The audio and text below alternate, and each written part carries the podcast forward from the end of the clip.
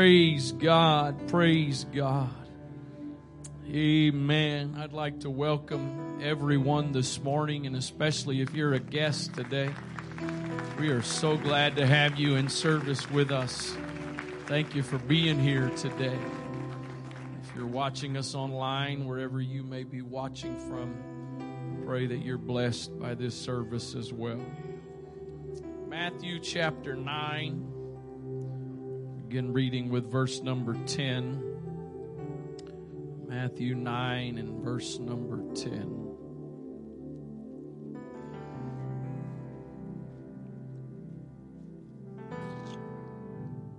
And it came to pass as Jesus sat at meat in the house, behold, many publicans, those that's not republicans, that's that's basically the IRS. Many publicans and sinners, notice they're they're classified with the sinners. They came and sat down with him and his disciples. And when the Pharisees, somebody say the Pharisees, when the Pharisees saw it, they said unto his disciples, Why eateth your master with publicans and sinners? When Jesus heard, he said unto them, They that be whole need not a physician, but they that are sick.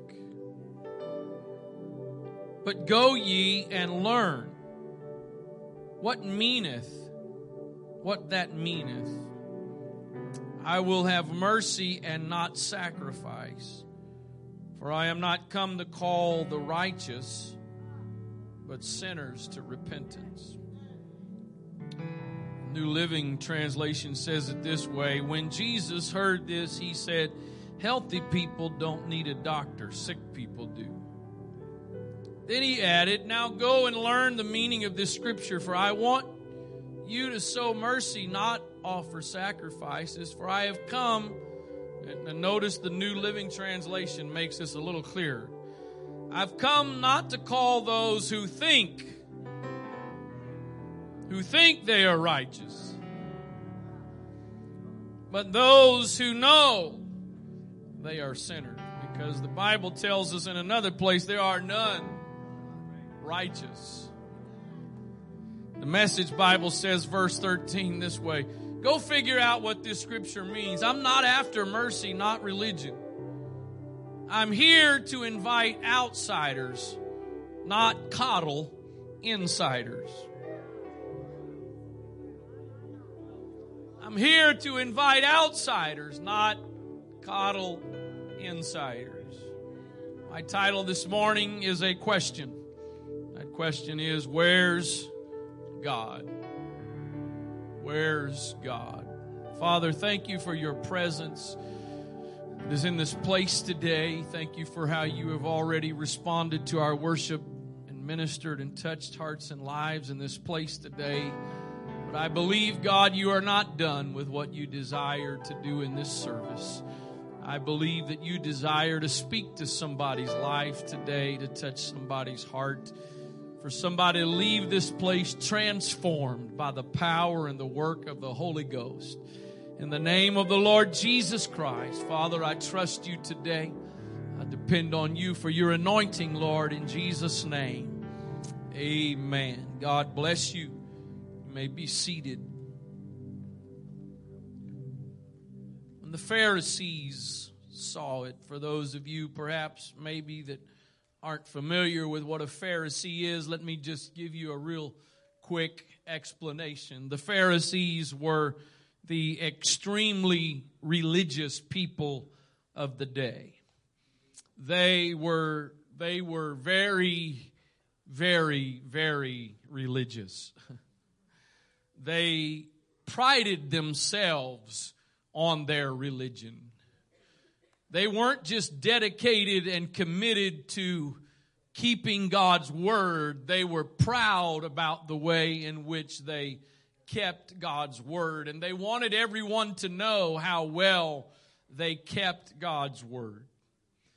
And so when they see Jesus, who professes to be the Messiah, when they see him hanging out with the publicans and the sinners, they are, they are, their, their, their, their religiosity is, is stirred. If he's so religious, if he's who he says he is, why is he hanging out with these people, those people. Be careful when somebody's talking to you about those people. Usually, when somebody's talking about those people, there is an element of Phariseeism in it. You're looking down your nose a little bit at those people. And so their question to Jesus' disciples was, Why is your master hanging out with publicans and sinners. The publicans, again, in the context of today, they were, they were the tax collectors, but they, the, the difference was, you know, at least the IRS is collecting money for our government. These, these individuals were collecting money for the occupying government. It wasn't just for their people. And, and in addition to collecting money to turn in to the Romans, they were also known to be getting a little bit extra and pocketing them for themselves. So that's why it lumps them in to the sinners. They, uh, I don't think it's fair to lump somebody in that works for the IRS automatically into sinners. But, but that's the crowd that Jesus was hanging with, and, and their question is, why? Why is he hanging with them? And, and I, I, I, like the way the King James says it because the way the King James says it, it leaves room for them as the Pharisees to, you know, kind of take some credit in what he's saying. Sort of push out their chest a little bit with some pride because he, he said, I, I, I haven't come.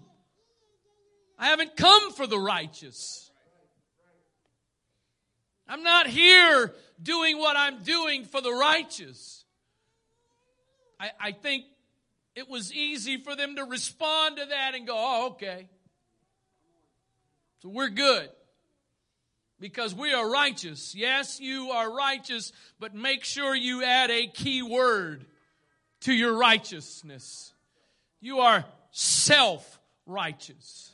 And the Bible says that the very best righteousness you and I might be able to come up with, the very best we can do, the scripture says it is filthy rags.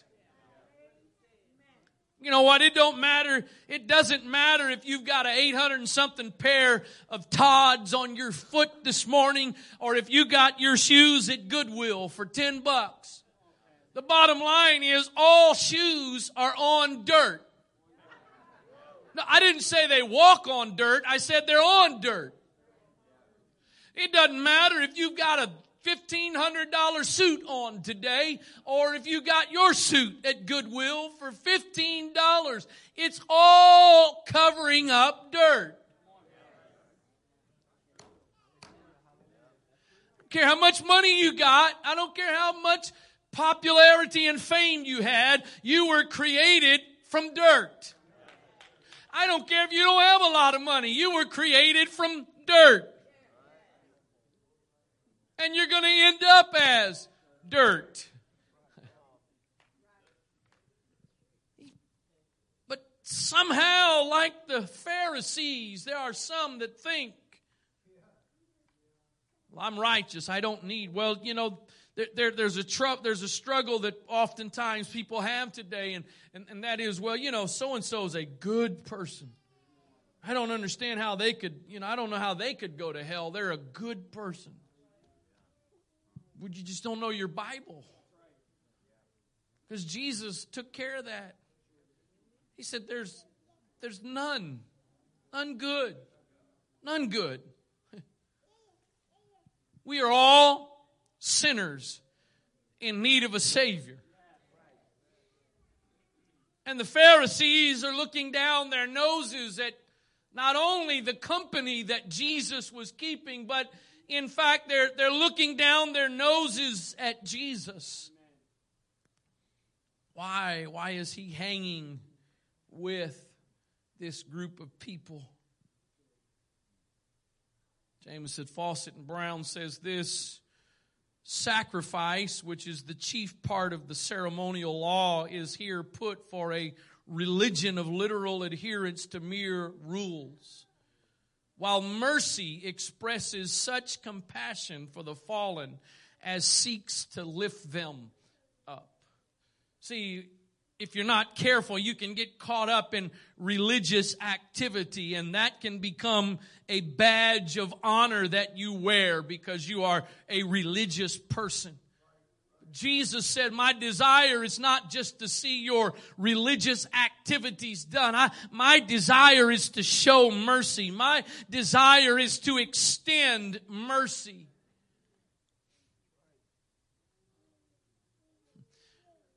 in the listing, I believe this is in the book of Matthew, in the listing of the disciples, as Matthew is listing the disciples, he adds, under the inspiration of the Holy Ghost, Matthew, the publican.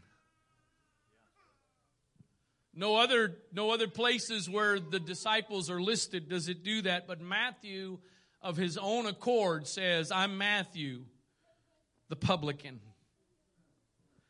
Matthew was very grateful that Jesus was willing to hang out with the publicans and the sinners.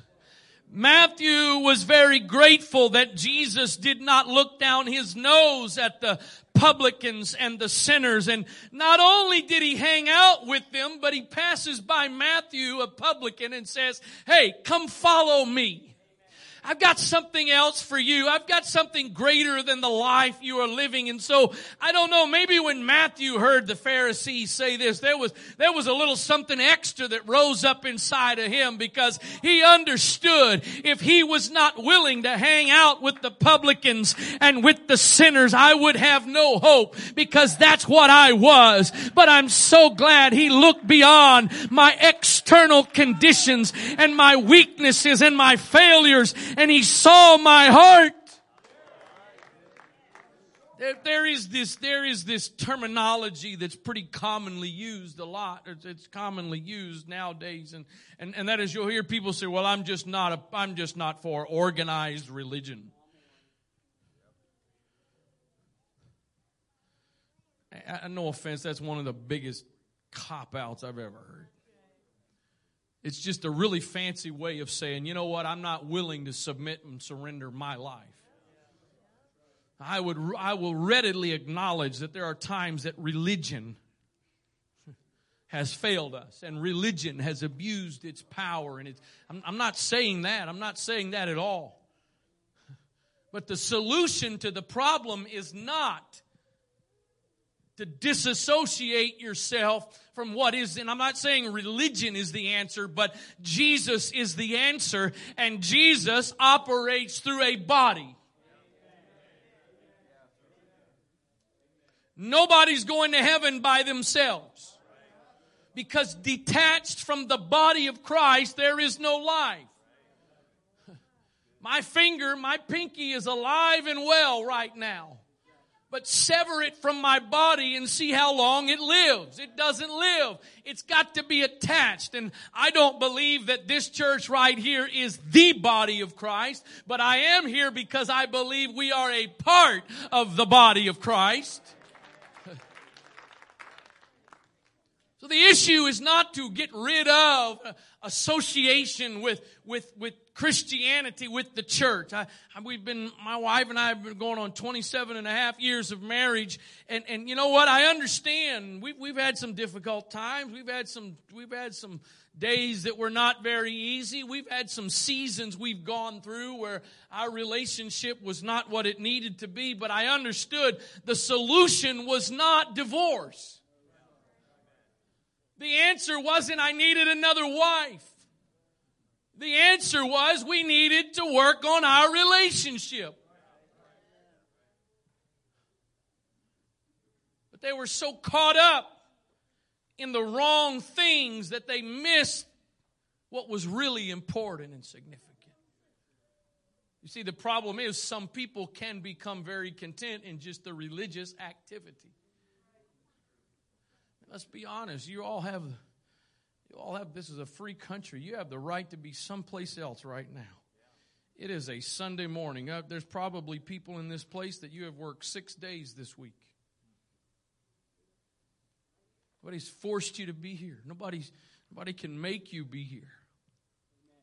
You've chosen to be here. And if we're not careful, that can become, well, I went to church. I did my duty. I fulfilled my responsibility. But Jesus is not hanging out with the ones that are simply trying to just check off a box and I, I, I, hear it more and more almost it's it's almost done to me it's almost done in a bragging way where I, i've heard pastors tell me how how you know well we, we we start service at this time and we're done by this time I, not too long ago we we start at 10 we're man, we're done by eleven thirty, and we don't do anything else the rest of the day. Like wow, I guess in some ways that's pretty nice. Check. Check the box. Did it. I got a feeling if every time I kissed my wife, she felt like it was just a check of the box, it probably would start to cease if every time I told her I loved her, it was simply came across as an obligation. I got a feeling we'd reach the point where she'd say, you know what? Shut up. The Pharisees knew how to do it. And they were so caught up in their religion, they missed the fact that there were people that were in need. They were so good at what they did, they forgot the fact that Jesus had come to seek and save the lost. I, I, I, I've already mentioned it. We Saturday, New York, or Friday, we went to New York, and I have a, I have a, I have this sort of love hate relationship with New York City because it, it's a neat place. It's a unique place. I've been all over the world. I've been to all kinds of metro cities. There's just to me, there's no other place like New York City in a lot of different ways. But I just can't, it, it, it's kind of frustrating. I'm hoping it's a good quality, but I cannot help be there and not just be continually disturbed by the masses of humanity. I, don't, I don't, I'm not trying to sound, you know, sanctimonious or holier than that, whatever. I'm just it, it, it almost it almost irritates me.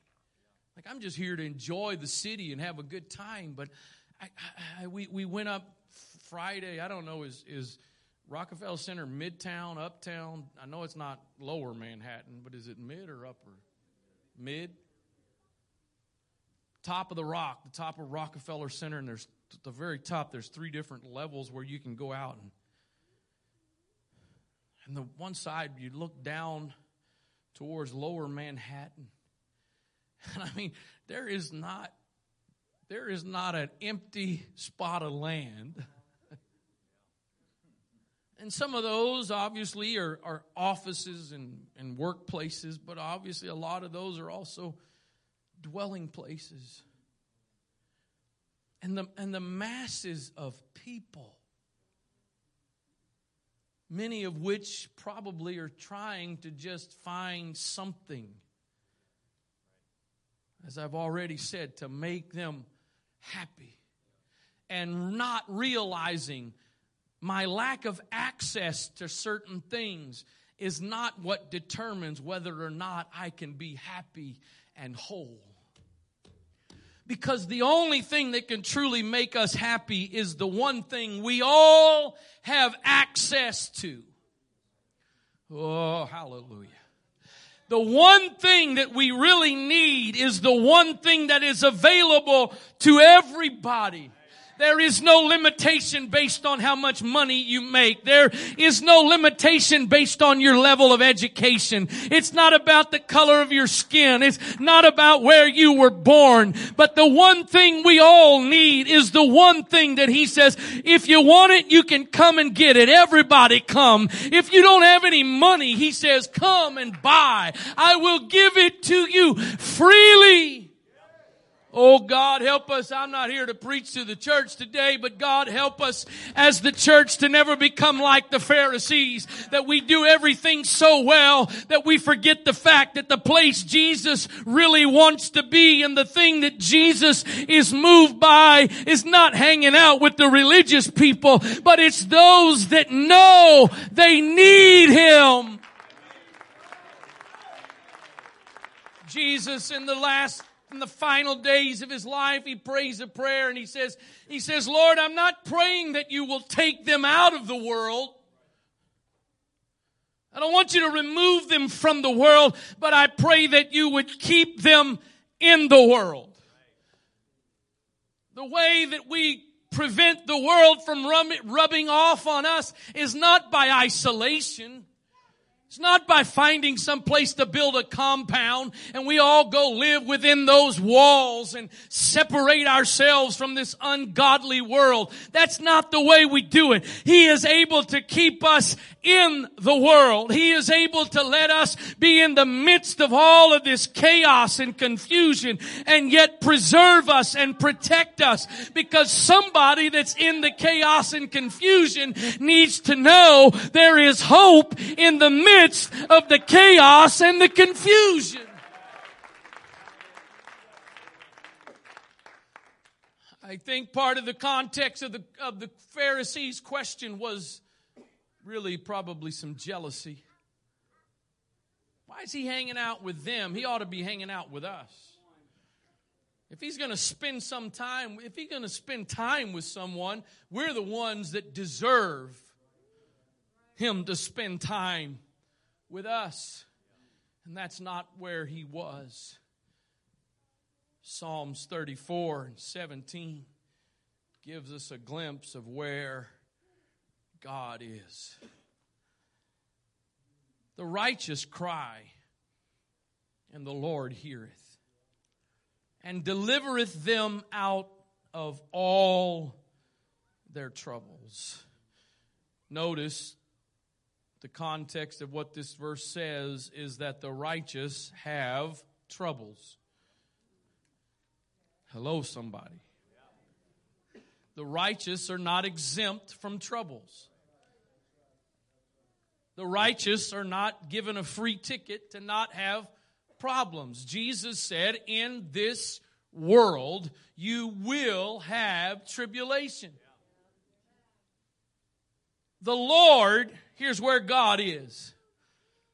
He is nigh unto them that are of a broken heart and saveth such as be of a contrite spirit. Many are the afflictions of the righteous.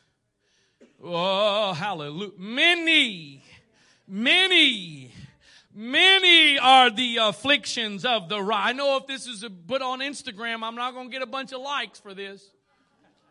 But many are the afflictions of the righteous. The importance of that is some of you determine your righteousness by the afflictions. And you think you've got so many afflictions, there's no way you can be righteous. When in fact, you might want to step back and look at it differently. The afflictions may very well be the indication that you are righteous because many are the afflictions of the righteous. But, but, but, the Lord delivereth him out of them all. That means you gotta go through them. That means you're gonna be in them. That means there's gonna be trouble and difficulty. But if you are righteous with His righteousness, He is going to deliver you out of all of it. He keepeth all His bones, not one of them is broken. That means what you go through is not intended to destroy you. What you, what God allows you to go through in your life is not in, intended to break you and make you nothing. It's actually intended to make you. When you get done going through it, the promise is you're, you're going to be whole. You're going to be all right. You're not going to you're not going to look like what you've been through. There's a whole bunch of folks here today. You don't look like what you've been through. Hello. You don't you don't look like where you were. You don't look like what you've come through. You you look too good for what you've been through. You smell too nice for where you've been. You were hanging out in some stinky stuff but because of the blood of Jesus Christ that washed you and made you clean, you don't look like that anymore.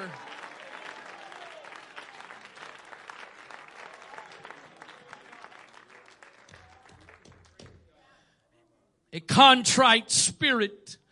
The word contrite is not necessarily the most commonly used words and word in our in our vocabulary, but the, the, the basic definition of that word contrite means crushed.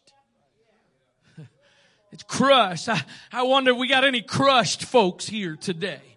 I wonder if we got any folks today feel like you've been crushed by some circumstances and situations. He says those that are of a contrite spirit, a crushed spirit. The spirit speaks of, of, of, of, if I could put it this way, the energy that gives you life and, and what drives you and motivates you. Some of you have been on the verge of feeling like, what's the point of continuing? You've got a crushed spirit, but you need to look around you. Instead of wondering where God is, you need to realize God is right there beside you because He says, I am near those that have a crushed spirit. The phrase, them that are of a broken heart, occurs often in the Bible it refers to a condition when a burden seems to be on the heart and when the heart seems to be crushed by sin or sorrow. And it is designed to describe a consciousness of deep guilt or the heaviest kind of affliction and trouble. It's a common question that people ask when they face adversity and difficulty and tragedy and pain in their life. Where is God?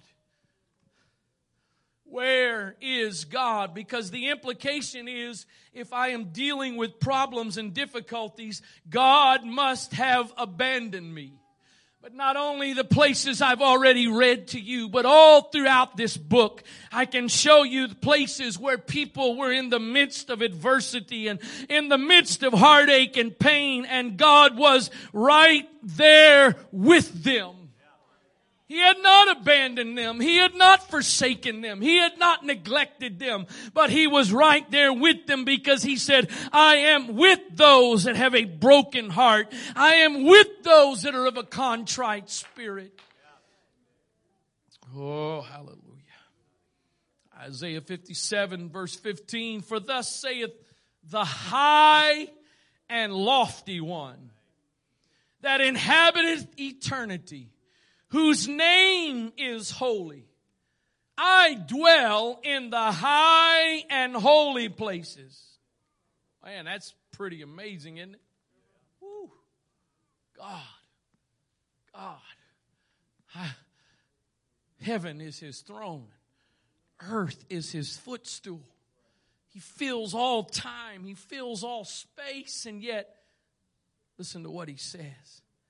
Also, I inhabit eternity. I'm the high and lofty one, but, but also I am with those of a contrite and humble spirit to revive the spirit of the humble and to revive the heart of the contrite ones. I, I wonder if anybody could, somebody could help me out a little bit right now for the sake of a, of a guest this morning. Is there anybody that can relate to there was a time in which you, you had a broken, you had a contrite spirit. You, you didn't have much life left in you. You, you didn't see much hope as to why there was even a reason to keep living and, and it would have been fine with you if God God would have just taken you out. But now, today, you can say, I got some new life. I, I got a new reason for living. I, I found out that in the midst of my brokenness, that is exactly where God was. Some of us, some of us, man, if, if we had a, a, a spiritual GPS like we had for the natural,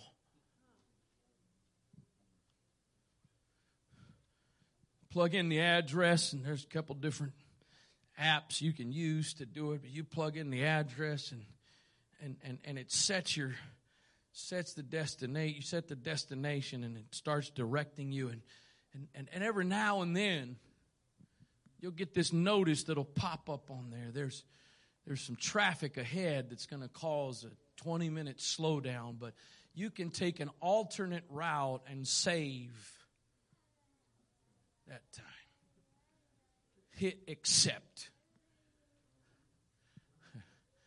Our problem is we, we, we plugged in heaven. That's our destination, heaven. There are no there are no pop-ups on the directions that say heartache ahead. But you can take an alternate route. Tragedy ahead, but this route will save you heartache. Difficulty ahead, but this route will save you pain. Doesn't happen. Doesn't happen. Oh, we will choose when we get a glimpse of what's coming. We'll figure out a different route. We'll figure out another way. Scary thing is, wherever you go, it's always going to lead you back to the same point. Because He predetermined you need to go through this. You need to experience this. You, you need this difficulty and your pain in your life. And part of the reason that you need it is because that is where I'm going to meet you.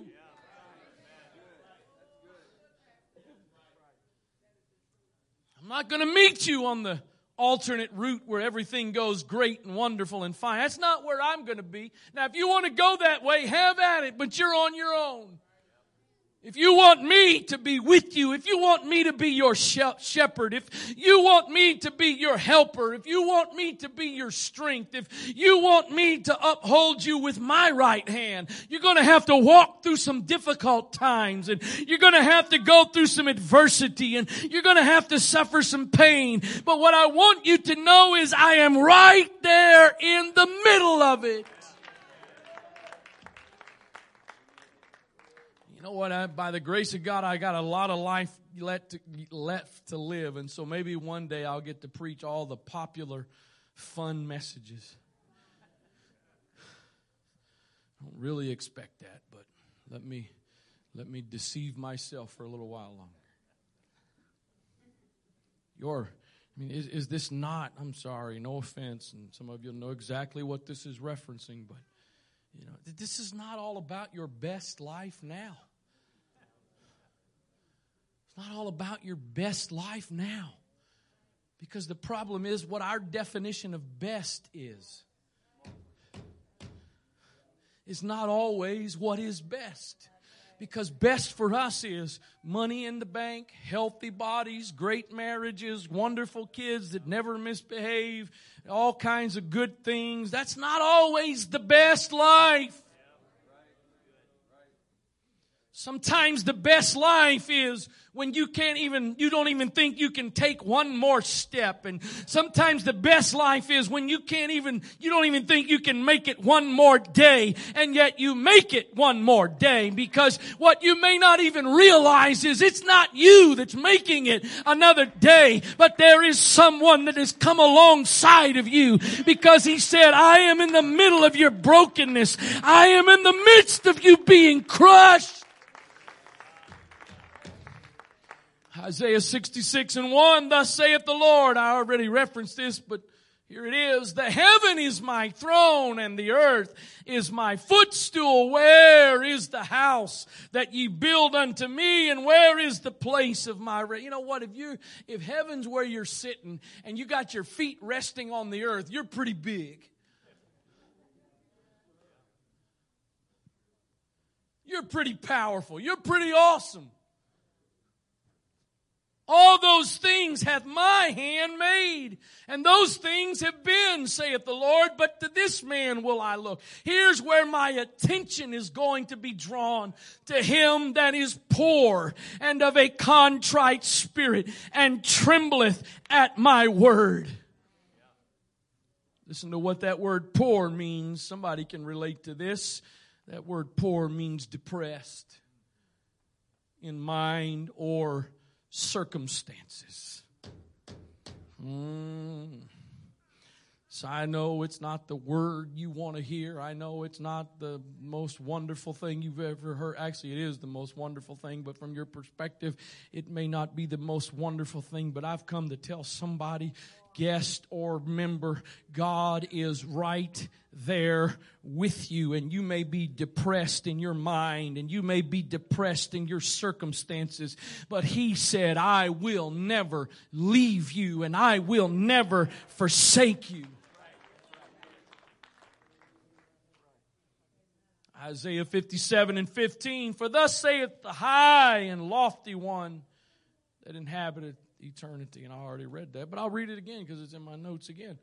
Whose name is holy, I dwell in the high and holy place with him also that is of a contrite and humble spirit to revive the spirit of the humble and to revive the heart of the contrite ones. Listen to what the message Bible says. Go ahead, cry for help to your collection of no gods. A good wind will blow them away. There's smoke, nothing but smoke. But anyone who runs to me for help will inherit the land, will end up owning my holy mountain. Go ahead and run to your gods. Go ahead and create your own gods. Go ahead and try to build your own life for yourself pain free, problem free. But for those that will choose rather than doing that to come to me, I want you to know I've got some things in store for you. I'm not going to wave my magic wand to get you there, but if you will just trust me, the steps of a good man are ordered by the Lord. And eventually, if I will trust the steps to get me to where God has me to go, there will be no broken bones it will not be desolation and my life will not be destroyed because He's right there with me. Hebrews 4, verse 15. I'm going to read the King James, but then I'm going to read another translation because the King James to me says it a little bit challenging way to sort of grasp initially. But we have not a high priest which cannot be touched with the feeling of our infirmities, but was in all points tempted, like as we are, yet without sin. Let us, because of this, let us come boldly. Thank you, Lord unto the throne of grace, that we may obtain mercy and find grace to help. When? In the time of need. Message Bible, for we we don't have a priest who is out of touch with our reality. Oh, hallelujah.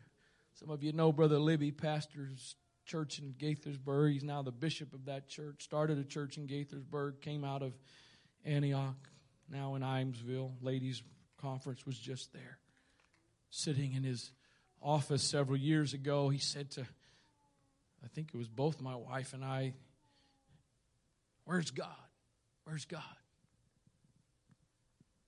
Anybody, anybody willing to admit you've, you've ever wondered that or even asked that? Anybody? rest of y'all need to wake up. Where are you, God? Where are you? Where are you? Brother Libby said, You don't want you want to know where God is? He said, Here's where God is.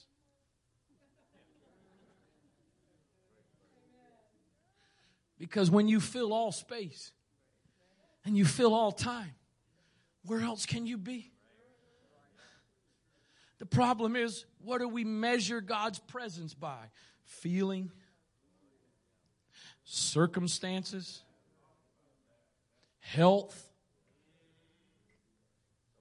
Because if we're facing any of those things, the response or the thought is surely God is no longer here.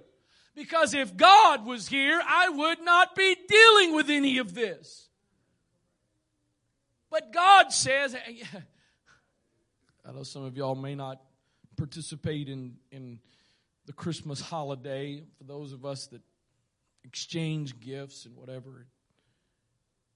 I mean, think of the things if, if you're if you do it, if you ask or if somebody asks you for what you want.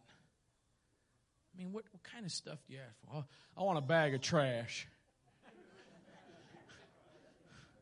I want to give me a give me a box of rotten eggs. Of course not. We got all this, this you know, we got all this this good stuff, this good stuff. And, and so we, God says, well, what do you want for Christmas? Take my pain away.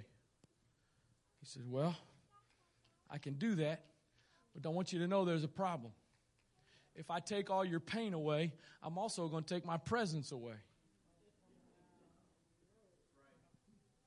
Mm. God, I, I, I, want you, I want you to, I want you to, I want you to give me a new job with a boss that's nice and kind, not like the devil I've got. I want you to. I says, well, I'll give it to you, but when I do, you're going to be all by yourself but I have given you. Mm. Oh, Lord. Y'all don't act like you missed me the last two weeks. I don't understand. I'm, a, I'm going to give you. I'm going to give you a gift. But what you need to understand is the you may not like the gift, but with the gift comes my presence. You can have the gift you want without my presence. Or you can have the gift that I want to give you that you may not want, but in the giving of you, uh, in the giving of what you may not want, I'm going to give you something way more valuable than what you want. I'm going to give you my presence because if I can give you some adversity, if I can let you have a broken heart and a contrite spirit, that is going to draw me to where you are. So, to those of you that walked into this place asking today, where is God?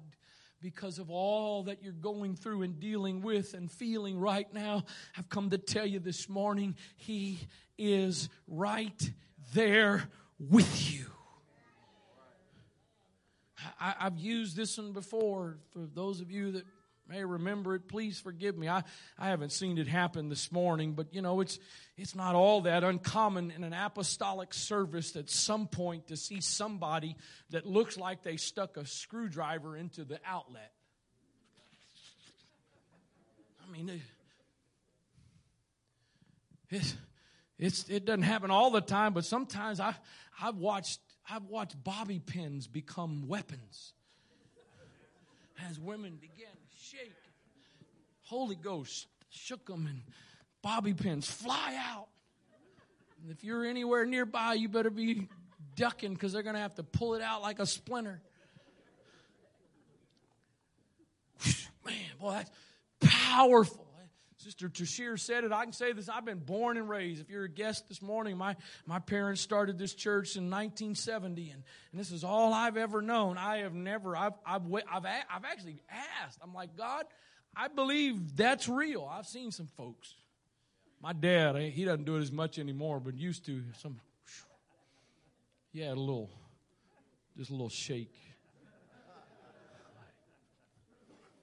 Man, I want that I've tried a couple times to help. I'm like, okay, God, I'll start it if you'll pick up on it.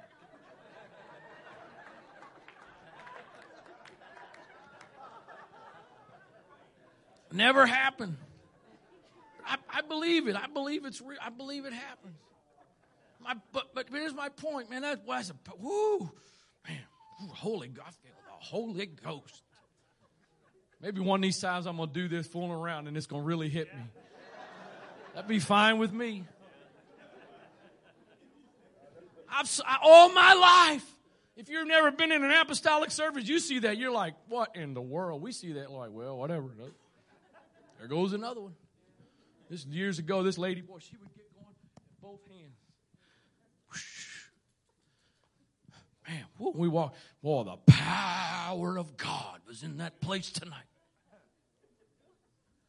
I don't know how many funerals I've been to. I don't know how many times I've been to a funeral home for a viewing.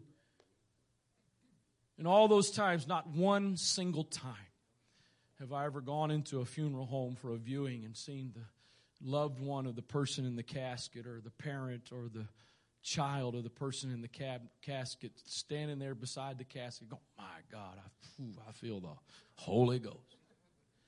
I've never seen it never seen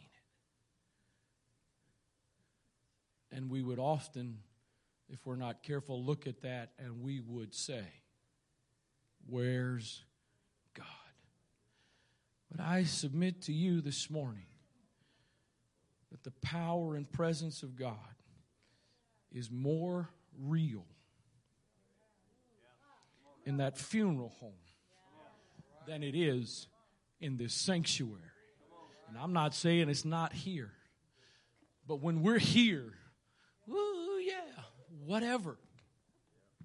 Do we really need, I mean, we ought to be able to walk in here and go, God's here. I don't need him to shake me. He's here. But in that moment where we need him the most, it seems as though we feel him the least. But that is just a testimony of how amazing and awesome his power and ability is. That he comes alongside of you in such a way that you don't even realize he's there. And if you're not careful, you miss and like the poem Footprints in the Sand, you come through your trial and you look back and you say, God, where were you? And he responds and says, What do you mean, where was I? I was carrying you. You didn't feel it, you didn't know it, you weren't shaken under my power, but I am with those of a broken heart and a contrite spirit. Oh, I know. We, we, I won't. I won't call anybody out because I don't really know who you may be, but there's probably a couple Pharisees here this morning. Ah, we probably got a couple Pharisees. We probably got a few Pharisees this morning. Looked around. Look, you looked across the auditorium. You said, "What do they think they're doing?"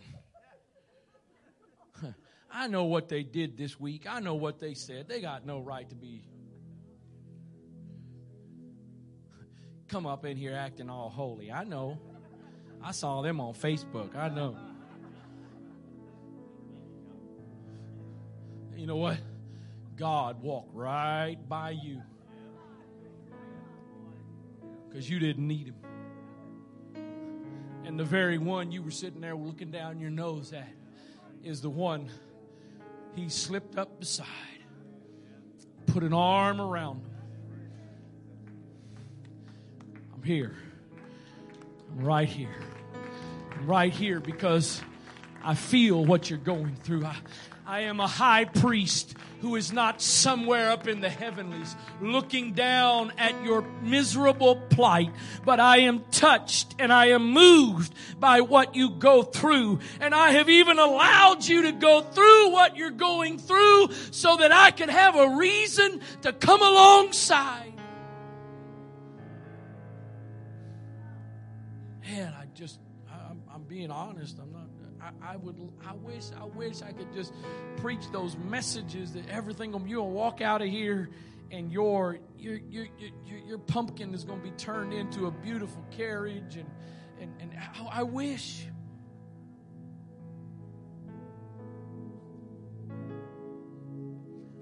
I'm not I'm not trying to be negative. I don't I don't want to I'm not an I don't think I'm a negative person. But I am coming more and more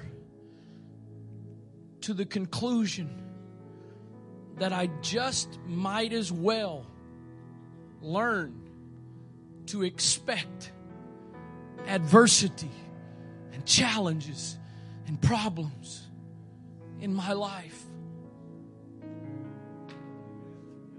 Not because I am a pessimist, not because I am doom and gloom, but because God is going to order one thing after the other in my life, in which He's going to show up in that thing. Not only is He going to be there with me in that thing, but He's going to use that thing to continue the process that He's working on in my life. I've heard it I've heard it many times throughout my life. I've heard it now in the last year with some of the folks that have been a part of Celebrate Recovery. God does one thing and heals something, helps us with something. We're like, woo, yes, I'm good. Boy, I got this now. And then he lets that go on for a little while. And he's like, all right, now we got that layer taken care of. Let's go to the next layer. What, what do you mean, layer? There's more? Yeah, there's more. But the problem is, too many times our response is when God starts on the next layer, we start assuming He's never done anything. I thought He healed me. He must not have healed me. No, He's just taking you a little deeper. He's just trying to let you know in another dimension, in another way, I am with you. I don't mean, I'm not preaching, I don't mean that every day is going to be a night. I don't mean that. That's not, that's not.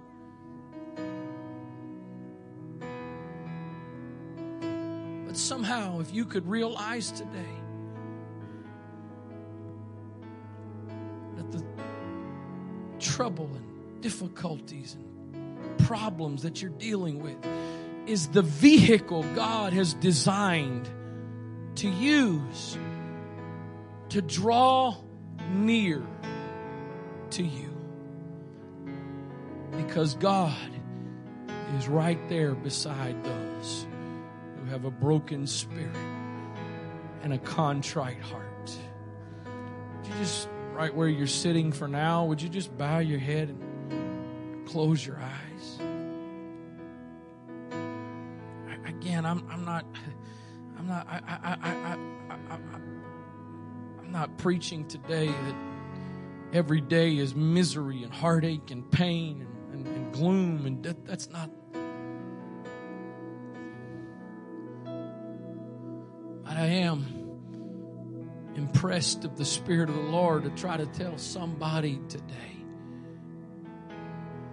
the circumstances that you're in and the situations you're dealing with that have caused you to wonder where God is are the very things that are drawing God the closest to you.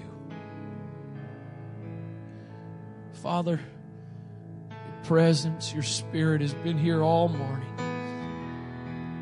You've already touched hearts and lives already been ministering, but I pray that right now there's somebody today that needs you, Lord. There's somebody that needs the reassurance that you are right there with them.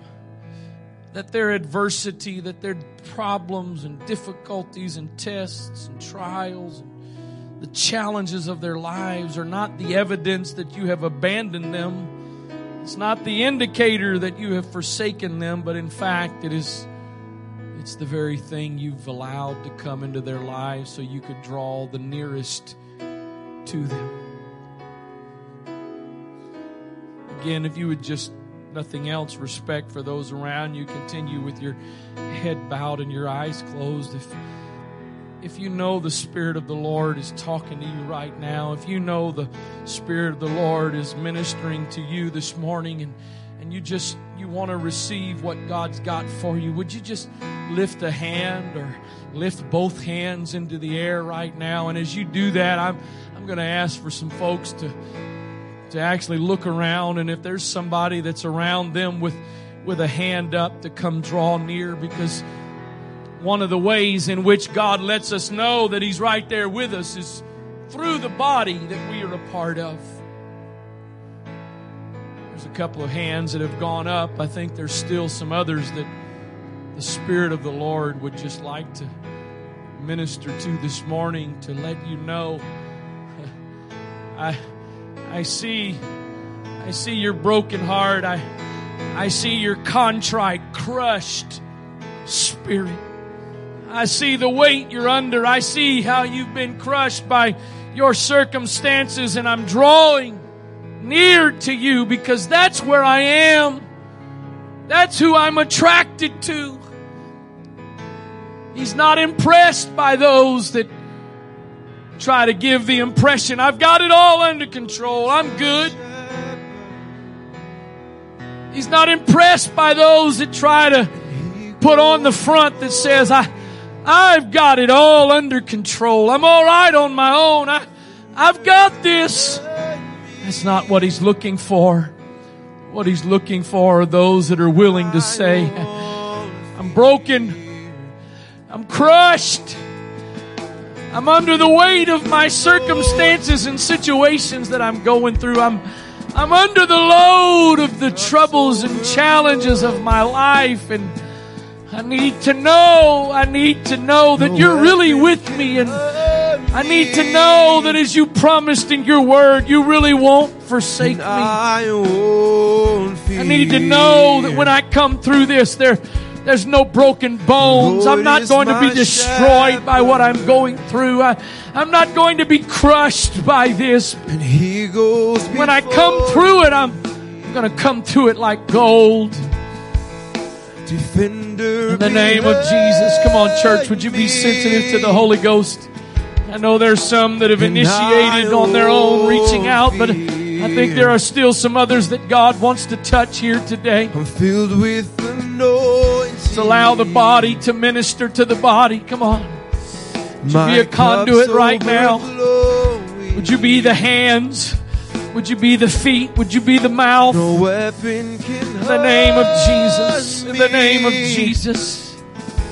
In the name of Jesus.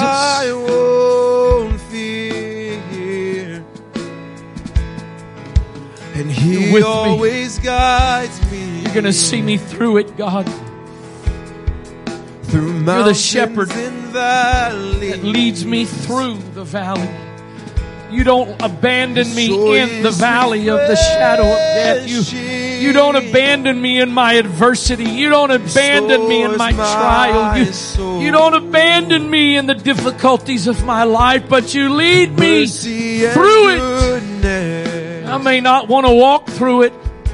I may not want to have to deal with it. I, would like to find an alternate route.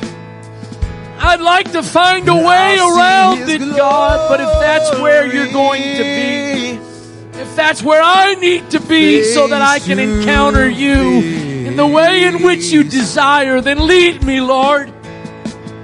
Lead me. As long as I know as long as I know you're with me. As long as I know you're with me, God. In the name of Jesus. In the name of Jesus. In the name of Jesus. He's calling somebody today. He's calling somebody today. It might not be the person the world would call. It might not be the person the world would pick, but it's the kind of person He chooses.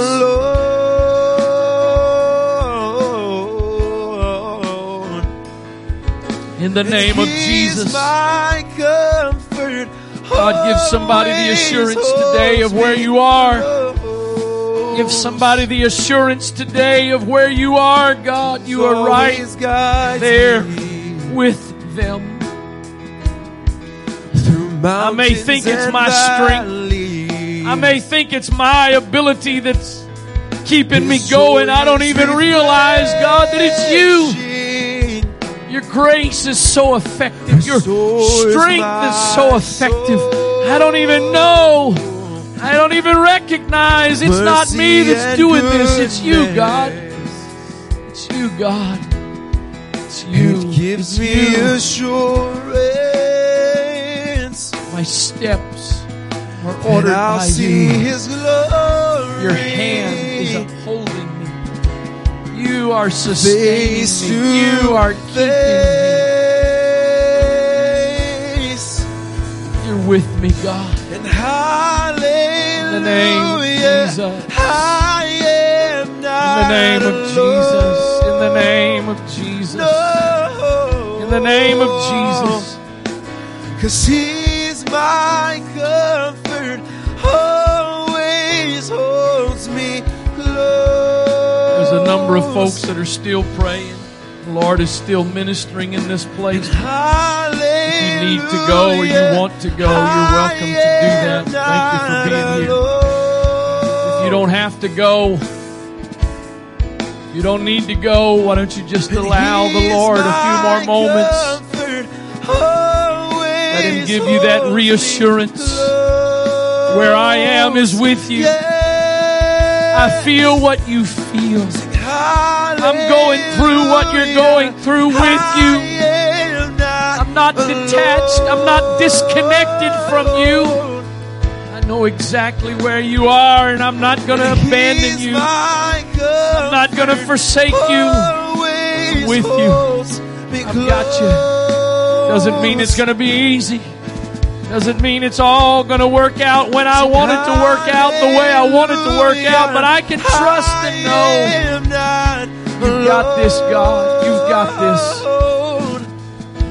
You've got it all under control. and You are with me.